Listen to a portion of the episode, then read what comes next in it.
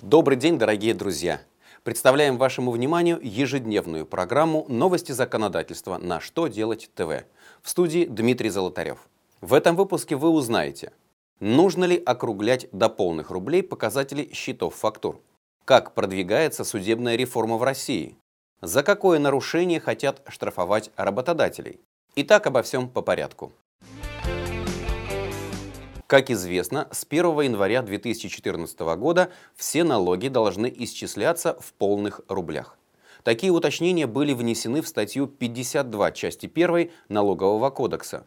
При этом некоторые налогоплательщики решили, что и счета фактуры также следует заполнять без копеек.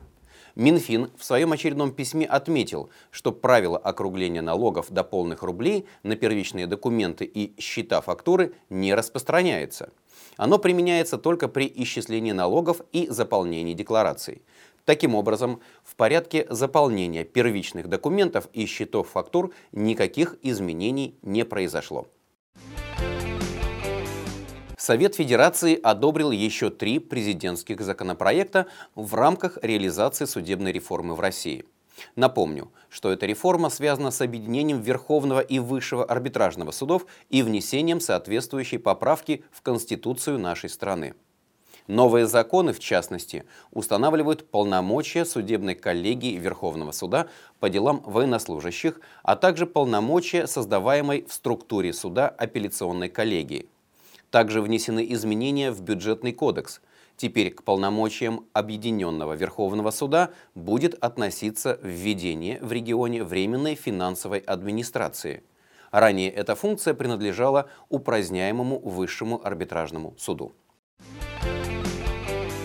В Госдуму внесен законопроект, предусматривающий штраф для работодателей за выплату своим сотрудникам заработной платы без оформления с ними трудовых или гражданско-правовых договоров. Размер штрафа составляет 20 тысяч рублей.